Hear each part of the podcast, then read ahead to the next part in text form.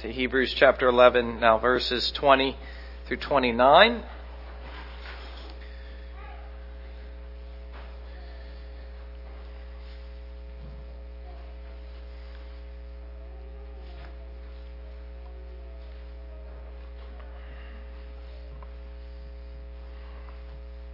And hear the word of God. By faith, Isaac blessed Jacob and Esau concerning things to come.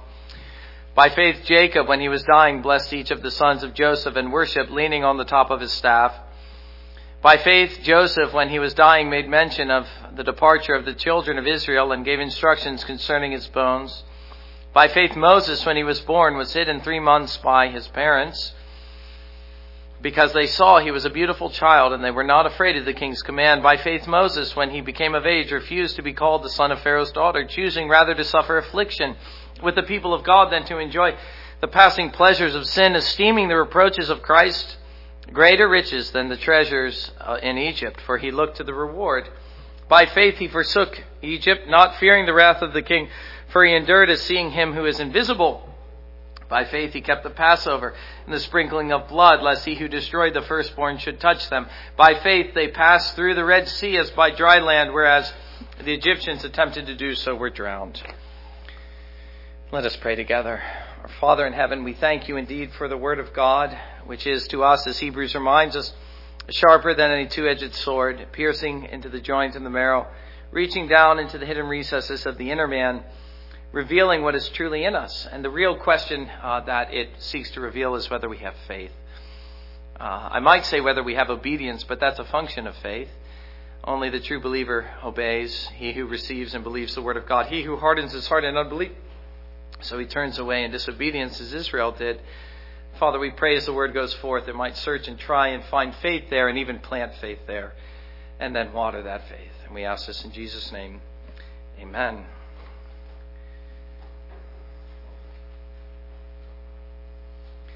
Well, I'm not sure whether it's all that appropriate for a minister to uh, confess his own difficulties with the text, but let me do so now. Uh, Hebrews 11 is a bit of a challenging passage, let me confess to you. In one sense, uh, it would be best to just take it all in one sermon because it really just has one great point with many examples. Uh, faith is the assurance of things hoped for, the conviction of things not seen. Verse 1, that's the point. And then he goes through the long history of of uh, the Bible, in particular the Old Testament, and he illustrates that in so many ways. Perhaps we don't need so many sermons. We could do it all in one and just look at these many examples. At the same time, we notice that these examples are rather striking, and some of the things that he has to say about them is rather striking, even if they are, in essence, just a repetition of the same point. And so, what I'm confessing to you, in all honesty, is that I really don't know what to do with this chapter. Uh, it, is, it isn't the easiest chapter to preach. Uh, but here we are. And I've been taking, in essence, one by one. We've looked at what faith is. As I say, the assurance of things not hoped for, the conviction of things uh, uh, not seen. Verse 1 By faith the elders obtained a good testimony. Verse 2 By faith we believe that the word, uh, we believe the word of God, that the word, the world was made of nothing. Verse 3 Without faith it's impossible to please God. Verse 6. Verses 13 through 16 we see that of the, the pilgrim faith. Uh, but, but as I say, the whole thing is just a description of the same thing. The faith which the saints have had through the ages, having to pass through this sinful world, not knowing what we would find here, and hoping at long last to get to heaven. Hoping, in essence, uh, that we would endure and make it to the end. Well, what I want to do here and uh, for the remainder of our time in chapter 11 is uh, to try to speed up a little bit. Not to take it in so uh, small a fashion, just one or two at a time, but see if we can't pick up the pace a little bit. Rather than, as I say, going one by one. A sermon on Isaac, then on Jacob, and another on Joseph, and then one on Moses, and so forth, strikes me as unnecessarily tedious. Uh, repetition of the same point over and over and over. Beyond that, such a procedure would, it seems to me, miss the real impulse of this chapter, something which uh, strikes me even now as I read it aloud to you, and which I wonder if you noticed as well. And that is the way that this chapter presents to us the vast panorama of biblical history, almost in a hurried fashion. That's the point I want to stress. There is a, a, kind of speed with which he is proceeding that is difficult to miss. He doesn't dwell too much on any one individual. Even Abraham, of whom I made so much, is just a few verses, and then we see the same thing with Moses. He seems to move very quickly through all the major figures. And even, we will notice, pick up the pace at the very end. We notice him saying in verse 32, and what more shall I say? For time would fail me to tell of Gideon and Barak and say, what, what, are you talking about? Time would fail you. You've barely spent any time on these figures. Unless you realize what he's doing.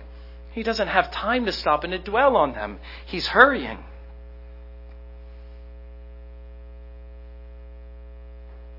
His great interest here is not detail.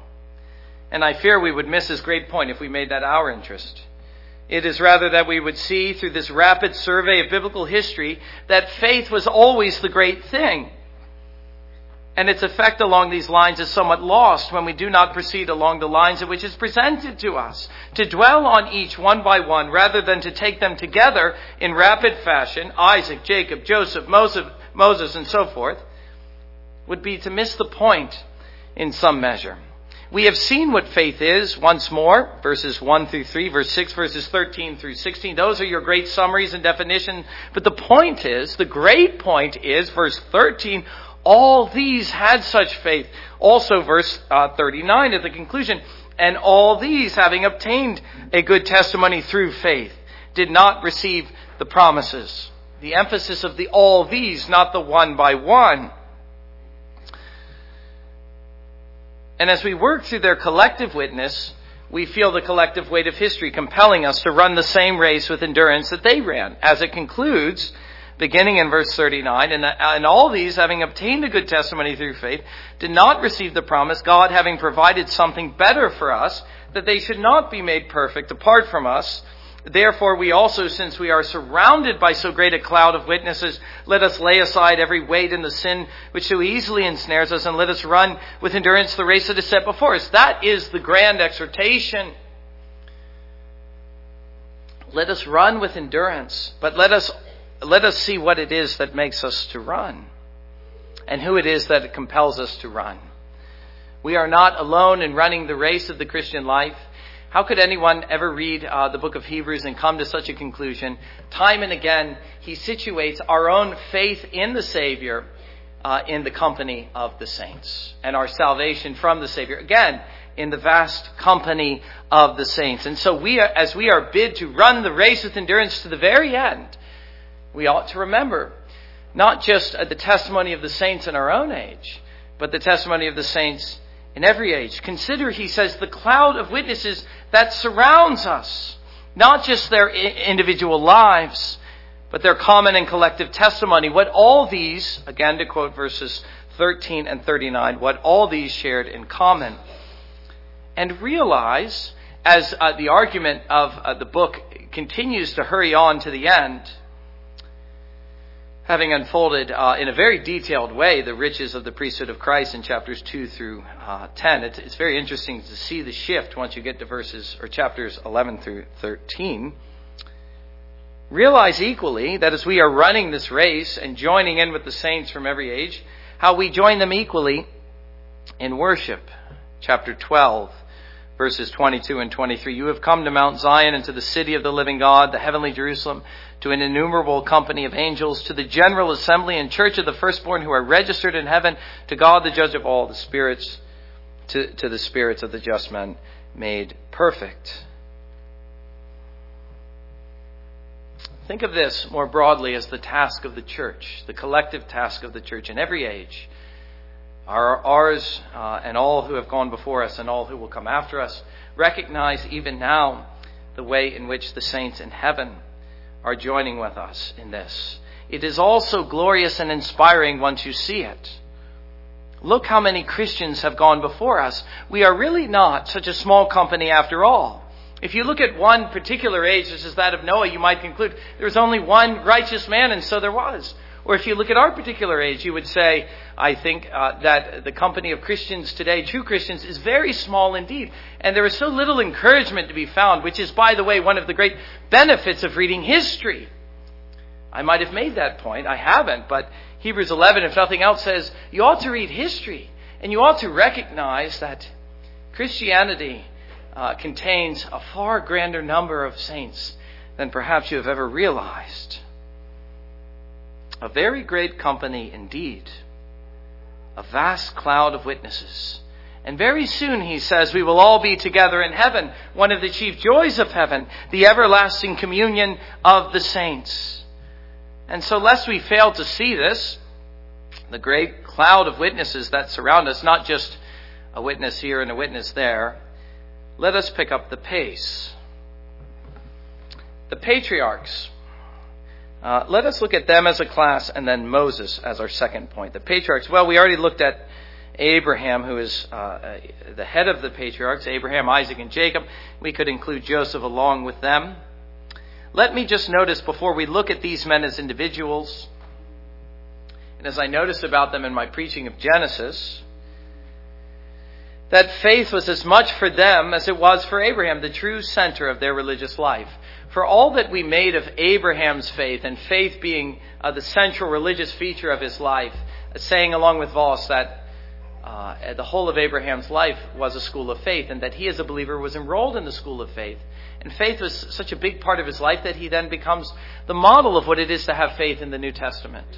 And he becomes the father of believers. The danger there is to think, well, Abraham, in some unusual way, was a believer. But uh, you need to keep reading, and suddenly you recognize that faith was essential for Isaac, and it was essential for Jacob, and for Joseph, and for Moses as it was for Abraham. It occupied just as much for them as for him the central place in their life, and it was the primary means by which uh, they were able uh, to keep up communion with God. Listen to verse 6 again, and you'll realize this.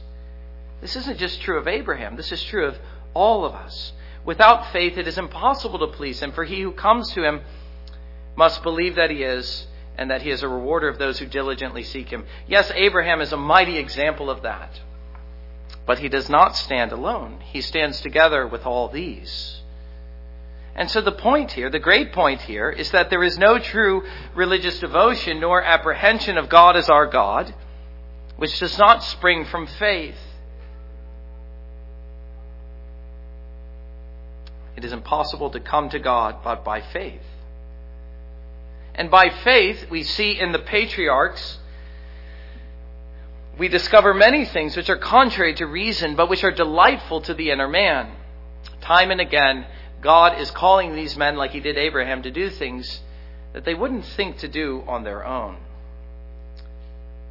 And so, our study of the Old Testament, with Hebrews 11 as our guide, and uh, let me just say it has been my guide, in preaching the Old Testament is nothing other than a study of the faith of those saints.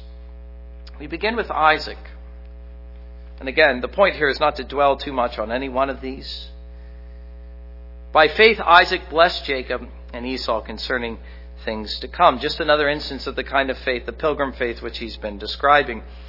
In speaking of his blessing both sons, Jacob and Esau, he is calling to mind the events recorded in Genesis 27. And we could even say uh, in, in a kind of way, the events of all of his life. And without going into any great detail here, we can notice two things about this incident. One is that the blessing of the firstborn, who was Esau, was given to Jacob instead. We know that Esau was blessed as well, and the text says so. By faith he blessed Jacob and Esau concerning things to come. We might say, wait a second, no, he didn't. But actually, he did. He did bless Esau. Esau said, Father, do you have a blessing for me? He said, Yes, I do. We also know it was a greatly diminished blessing, only that uh, in time he would break free from the yoke of his brother. But the circumstances here are worth remembering. How it was that Jacob came into the blessing of the right of the firstborn. He comes into this blessing by deceit. But the point here is not Jacob's sin, it's Isaac's faith. That's the point we need to see. And that's actually the point that stands out in Genesis chapter 27. And then later the narrative focuses on Jacob's faith. Isaac is the one who pronounces the blessing. Now, Jacob tricks him, but the interesting thing to notice is that even once Isaac notices this, he maintains the blessing of the firstborn upon the secondborn. He says, well, uh, he, he says to, uh, to Esau, yes, and indeed he shall be blessed. Not because he felt as though he had fallen for Jacob's trick and he couldn't go back on his word, but because suddenly he realized the truth of God's promise, uh, promise prophetically about his two sons at the birth of their uh, of them. The older shall serve the younger. You find that uh, standing at the beginning of the Isaac narrative, something he discovers, something he was not prepared to believe until this moment. But when he says to Esau, Yes, and indeed he shall be blessed, we realize not that he was willing to go along with Jacob's trickery, but that he was at long last embracing the promise of God and making his faith to rest upon that. The faith of Isaac is what led to the blessing of Jacob because it rested on the Word of God. Second, his blessing we see concern things future, things unseen, things promised, things to come, he says. If you look at what uh, he promises to his son, uh, it has to do with things that were not presently possessed or even presently known. Remember that these men were sojourners, they were pilgrims, they were strangers, they dwelt in tents.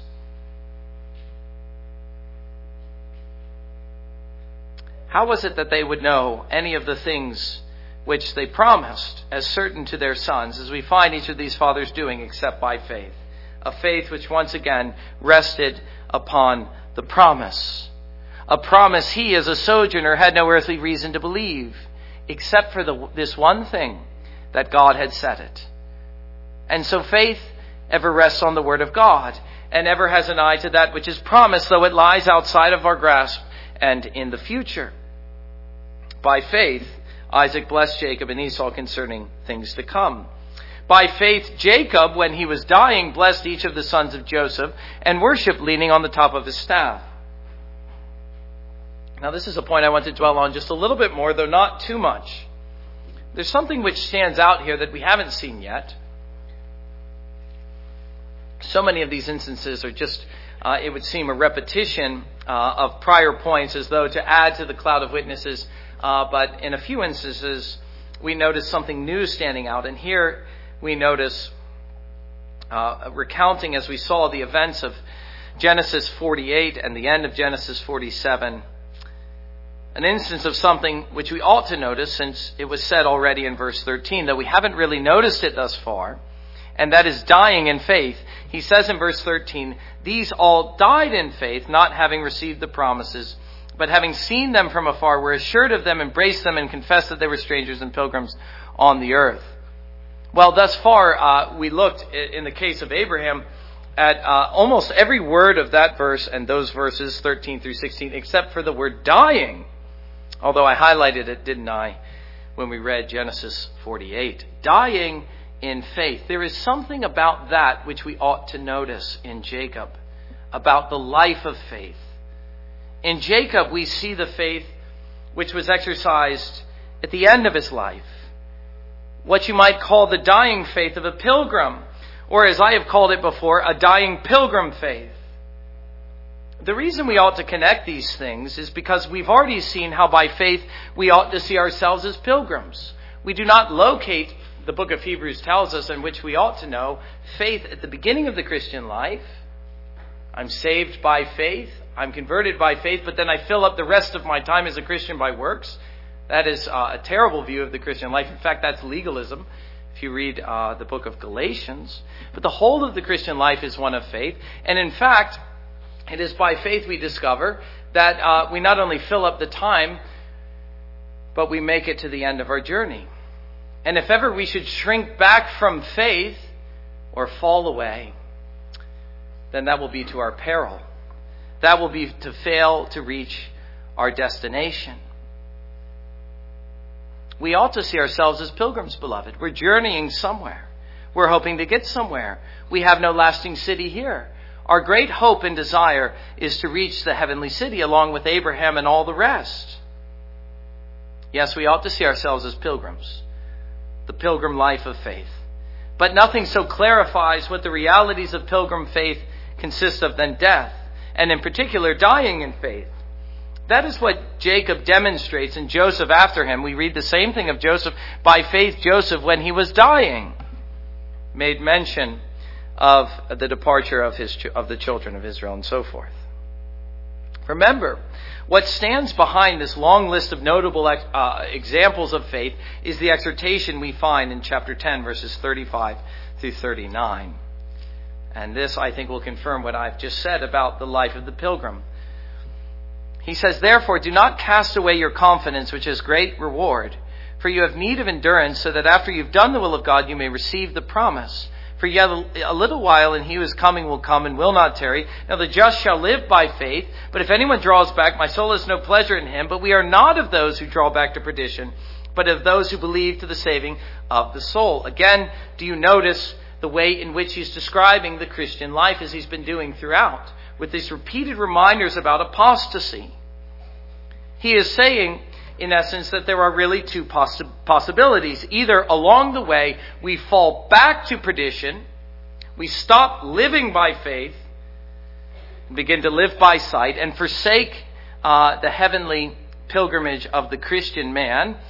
Or the other possibility is that we endure to the saving of our souls. We endure to the end in faith.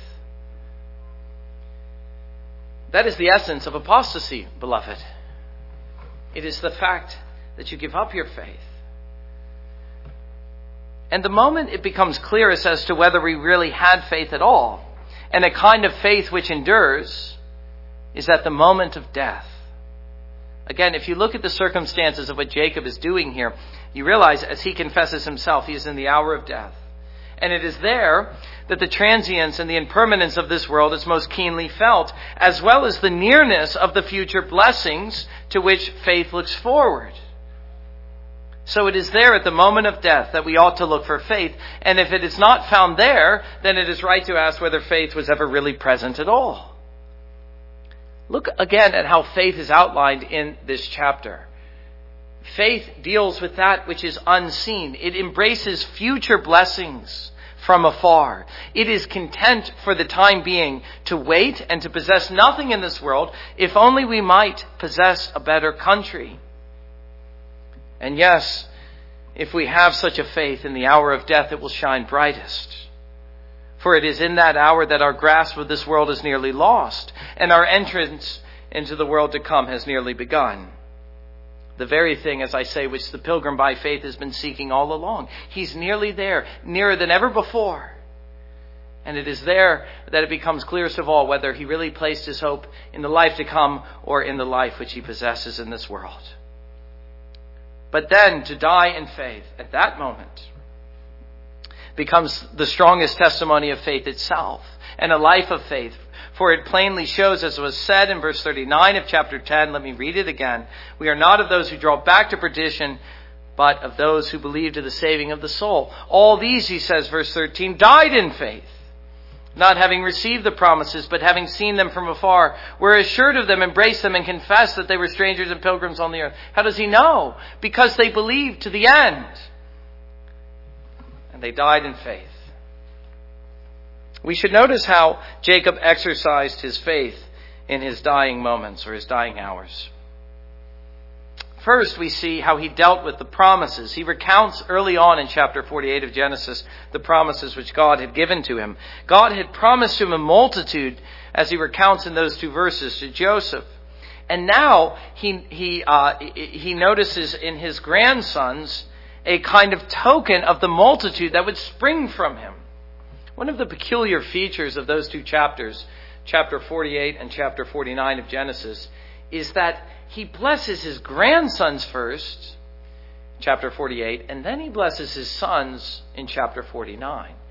And we might wonder what it was that led him to do this. The answer, plain and simple, was his faith. He perceived something in this fact. His grandsons, which now were before him, whom he didn't even know were alive for a long time, as he dwelt in Canaan and his grandsons in Egypt, something of a fulfillment of the promise. Standing before him, as I say, a kind of token of the multitude promised to him. And so as a token of his thankfulness and his faith in the promise, and even of his worship, as we also see here, he bowed upon his staff.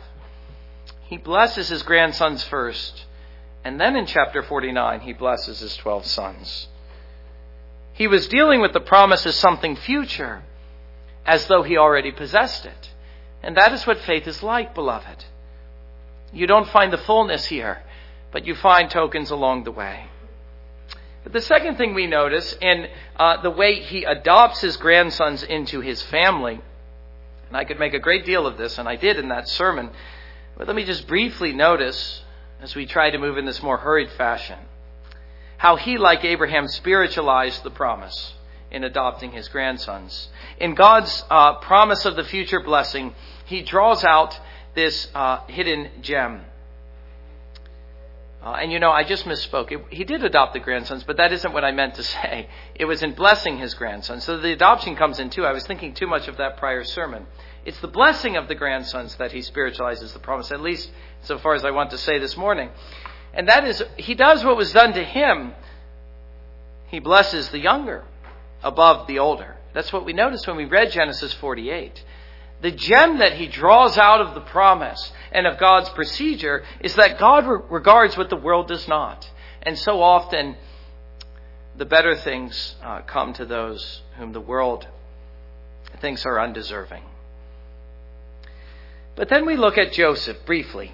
By faith, Joseph, when he was dying, made mention of the departure of, of the children of Israel and gave instructions concerning his bones. This is what we read at the end of the book of Genesis the way in which uh, he encourages uh, the people of Israel with the promise of a future deliverance. And as a token of his faith in that promise, he tells them, I want you to take my bones as I'm about to die, this man dying in faith like his father. And I want you to leave them here. And when you return to the land of promise, I want you to bury them there with my fathers. Here again is a man who died in faith, looking to the future blessing causing his faith to rest solely upon the Word of God, not what he could see, for all he could see uh, was that the people of God dwelt in a foreign land. He did only what his fathers had done. But special mention of this is made at the end of Genesis because his bones, as I say, were a token. It was not just the faith which he possessed, but the faith which he encouraged the people of God to possess. That so long as his bones remained there, so they were to see in them a token of the future blessing. And so, uh, Joseph, if we were to draw something out of his life that is unusual, he not only had faith, but he sought to encourage faith in others in the promise. Look to my bones and remember what God one day will do. And so he does it. In fact, recently, in the book of Exodus, we find them carrying the bones back up. But next we come to Moses. And Moses uh, here is like Abraham. For as little as the author says about any of these illustrations, he says a lot about Moses in comparison to the others. Uh, Abraham and Moses standing as the two great figures in redemptive history. No surprise there, or biblical Old Testament history. One of the things that we ought to notice briefly, as we did in a prior sermon, is that Moses represents a major shift in the progress of redemption which is something which we are noticing as we move through uh, this broad sweep of biblical history. You have the history of the patriarchs, just as you had the history of the old world. Now we have a new stage in redemptive history. If the patriarchs belong to a single class, Moses belongs to another. It was Moses whom God used to lead Israel out of her bondage in Egypt, working many miracles and organize Israel into a nation. I think that we can say that Moses stands out as the greatest figure, the greatest biblical figure in the Old Testament. And it was for this reason that he was rightly regarded uh, by the Jews as the greatest. It was with uh, Moses that God established what we call the Old Covenant, as we have seen. And the covenant he administered through Moses forms the basis of the major point of contrast in the book of Hebrews the contrast between the Old and the New Covenant beginning in chapter 3, where it is said, let me just read a few of those verses. Therefore, holy brethren, partakers of, of the heavenly calling, Consider the apostle and high priest of our confession, Christ Jesus, who is faithful to him who appointed him, as Moses was also faithful in all his house. For this one has been counted worthy of more glory than Moses, inasmuch as he who built the house has much more honor than the house. For every house is built by someone, but he who built all things is God. And Moses indeed was faithful in all his house as a servant for the testimony of those things which would be spoken afterward, but Christ as a son over his own house, whose house we are, and on and on he goes. And as you know, that, that contrast continues. Uh, we find it again in chapter 8 uh, being highlighted explicitly the contrast of the old and new covenants where he recounts Jeremiah chapter 31. Now stay with me. I'm going somewhere important with this. He says, uh, be, uh, uh, because finding fault with them, he says, behold, the days are coming, says the Lord, when I will make a new covenant with the house of Israel, with the house of Judah, not according to the covenant that I made with their fathers in the day when I took them by the hand to lead them out of the land of Egypt. Again, there you see, the great point of contrast really begins with Moses and the forming of the nation of Israel. Again, what we call the old covenant. It is in contrast to that that we see the better blessings of the new covenant. But if we just stop and dwell for a moment upon the old covenant, the other side of the contrast, we find Moses as standing supreme. He is the central figure of the old covenant, beginning in the book of Exodus to the end of the Old Testament. As I said, he is rightly esteemed as the greatest figure. Moses, our author tells us, was a faithful servant over God's house. He was a mighty man of God. He was a mighty worker of miracles. There's no one who even comes close to Moses in the whole history of the Bible in terms of the mighty works that he wrought, except Jesus himself. Not just the mighty works, but the redemption that was brought by his hand. He was a faithful servant over the house of God and held the greatest place in the Old Covenant. Only let the Jews see this clearly, and let us see this clearly as we consider the place that Moses held in the Old Covenant. That for Moses, as much as for anyone else, faith occupied the central place in his religion. There again, we see the point. So we find uh, redemption unfolding as we learn to read our Bibles. We need to recognize what God was doing through the broad sweep of biblical history he wasn't really doing anything fundamentally different in Moses than he was doing in Abraham. And as we look at the individual life of the man Moses, we don't see him walking or living by a different procedure. He did not walk by works or gain approval with God by his own righteousness. Of course, that's what the Jews thought, and that was the folly of the Jew. They thought of the old covenant as a covenant of works. They failed to realize the old covenant was a covenant of grace. Moses, like all the rest, gained approval by faith alone. And like Noah and like Enoch and so many others, he walked with God. That is, he kept up a close communion with God. He came to God, verse 6, by faith. And whatever good works he had, that is to say, a human righteousness, sprung solely from the seed or the root of faith. And thus, whatever has been said thus far about faith in chapter 11 of the book of Hebrews can be said of Moses, the head of the Old Covenant. And this point has a way of clarifying the nature of the Old Covenant itself. If the head, so the house. As we notice incidentally in this chapter, the progress of redemption. The covenant, the old covenant was not an administration of works. It was not a covenant of works. Though it was, though it was clothed with the heavy cloth of the law itself. There was a heavy legal dimension, but it was not covenant of works, nor was it a covenant of law. The old covenant was itself an administration of the covenant of grace. God was not through Moses introducing anything different than what he established through Abraham. The same principle remained still the promise would be realized by faith. The point is, Moses, the man Moses, realized this.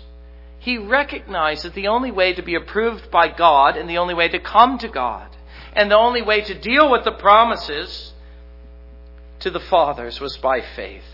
Moses, above all, let us see, though the Jews failed to see, was a believer in God, and this was his righteousness. Abraham, like, or Moses, like Abraham before him, believed in the Lord, and it was reckoned to him as righteousness. And what his faith consisted of, let us now observe very briefly again, just moving through the chapter as rapidly as we can. The first thing that is said uh, is a bit surprising, perhaps. It speaks uh, almost, it would seem, of the faith of his parents. By faith, Moses, when he was born, was hidden three months by his parents because they saw he was a beautiful child and they were not afraid of the king's command. And yet, uh, the verse begins with, by faith, Moses. It really isn't about his parents.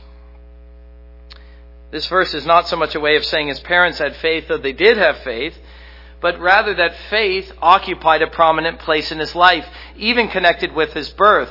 You cannot look, in other words, to any point in the life of Moses and not see faith occupying the central place, just as we saw with Abraham. Again, let us notice his whole life is a school of faith, even the beginning. And it was faith, yes, the faith of his parents, but faith nonetheless in his life that preserved him alive and prepared him to take up the great work which God had for him. It was instrument in bringing him into Pharaoh's house. But then next, he notices what happens once he was there and came of age. The interesting thing, if I were just to summarize what we have in verses 24 through 26, is that uh, as a man living in uh, the house of Pharaoh, there was a life of ease, there was a life of prosperity, which he might have easily enjoyed. But the amazing thing if we were then to extract a principle out of Moses' life that makes him stand out a little bit in this chapter, the thing that he comprehended by faith was the self denial involved in faith. He recognized that the life of ease and pleasure and prosperity would not do, and that God was calling him in his calling to the ministry to take up the harder path, to join uh, the pilgrimage of the people of God, to forsake the pleasures of this world he refused, we read, to be called the son of Pharaoh's daughter, though that was his right now, choosing rather to suffer affliction with the people of God. Do you notice how he puts that? It isn't just that he chose another lot, but he chose the harder path quite deliberately.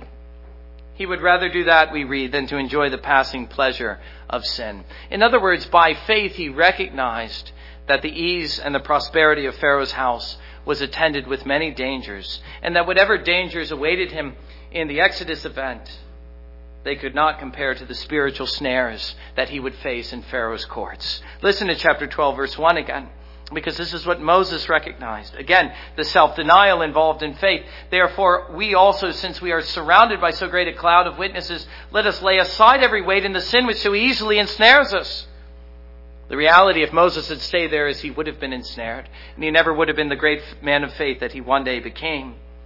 He esteemed the reproach of Christ greater riches than the treasures of Egypt, for he looked to the reward. This is indeed a very full and complete picture of what it is to have faith. Verse 27, he forsook Egypt, not fearing the king, for he endured seeing him who is invisible. Now, if we just follow the course here uh, of the chapter, he isn't speaking of at the beginning of uh, Exodus, he's speaking a little later on in Exodus. He isn't speaking of his first flight, but his second flight. In fact, his first flight from Pharaoh at age 40, it, it, Moses confesses as he writes Exodus that he was afraid, but we read nothing of that fear. In fact, quite the opposite when we see him leading the people of God out of Egypt in the Exodus at age 80. By faith he forsook Egypt, not fearing the king. He wasn't afraid, for he endured seeing him who is invisible. Well, how did he see? Don't think of the burning bush here. Think of him as he's leading Israel out. Think of the faith which he possessed. It was by faith that he saw. Faith in God's power, faith in God's attributes, faith in God's word. He was a faithful servant in God's house. Lastly, by faith he kept the Passover. This is interesting to notice as well. Another striking instance, instance of faith, if you think of it, since he made Israel's redemption and his own to reside wholly in the sprinkled blood. What a striking instance of faith. That a little bit of blood upon the doorstep, uh, on the doorpost, would lead to Israel's redemption. A thing very improbable to the human reason. And yet, not only was it the Word of God which compelled him to believe this, but it was his ability, as we've seen time and again, to spiritualize the promise and to begin to perceive the value of the sprinkled blood, as we've seen throughout the book of Hebrews. Lastly, thinking of Moses, we see the faith of the people, verse 29. By faith they passed through the Red Sea as by dry land, whereas the Egyptians attempting to do so were drowned. This is something that, we recently saw in the evening, one or two sermons ago. And I confess that it perplexed me in some ways to see the writer to the Hebrews saying uh, that the people, this apostate generation, had faith. But let me say two things here. First, that often Scripture, in Scripture, the part is attributed to the whole, so that the faith of some here is attributed to all. There were some, even if just one, the man Moses, though perhaps a few more, who did have true faith as they passed through. The part is attributed to the whole. But second, even if we were to look at the whole and ascribe to them faith here, even if only of a temporary kind, we must commend them for what they did. The thing itself was incredibly improbable. Pass through the Red Sea, Moses said, and so they did it.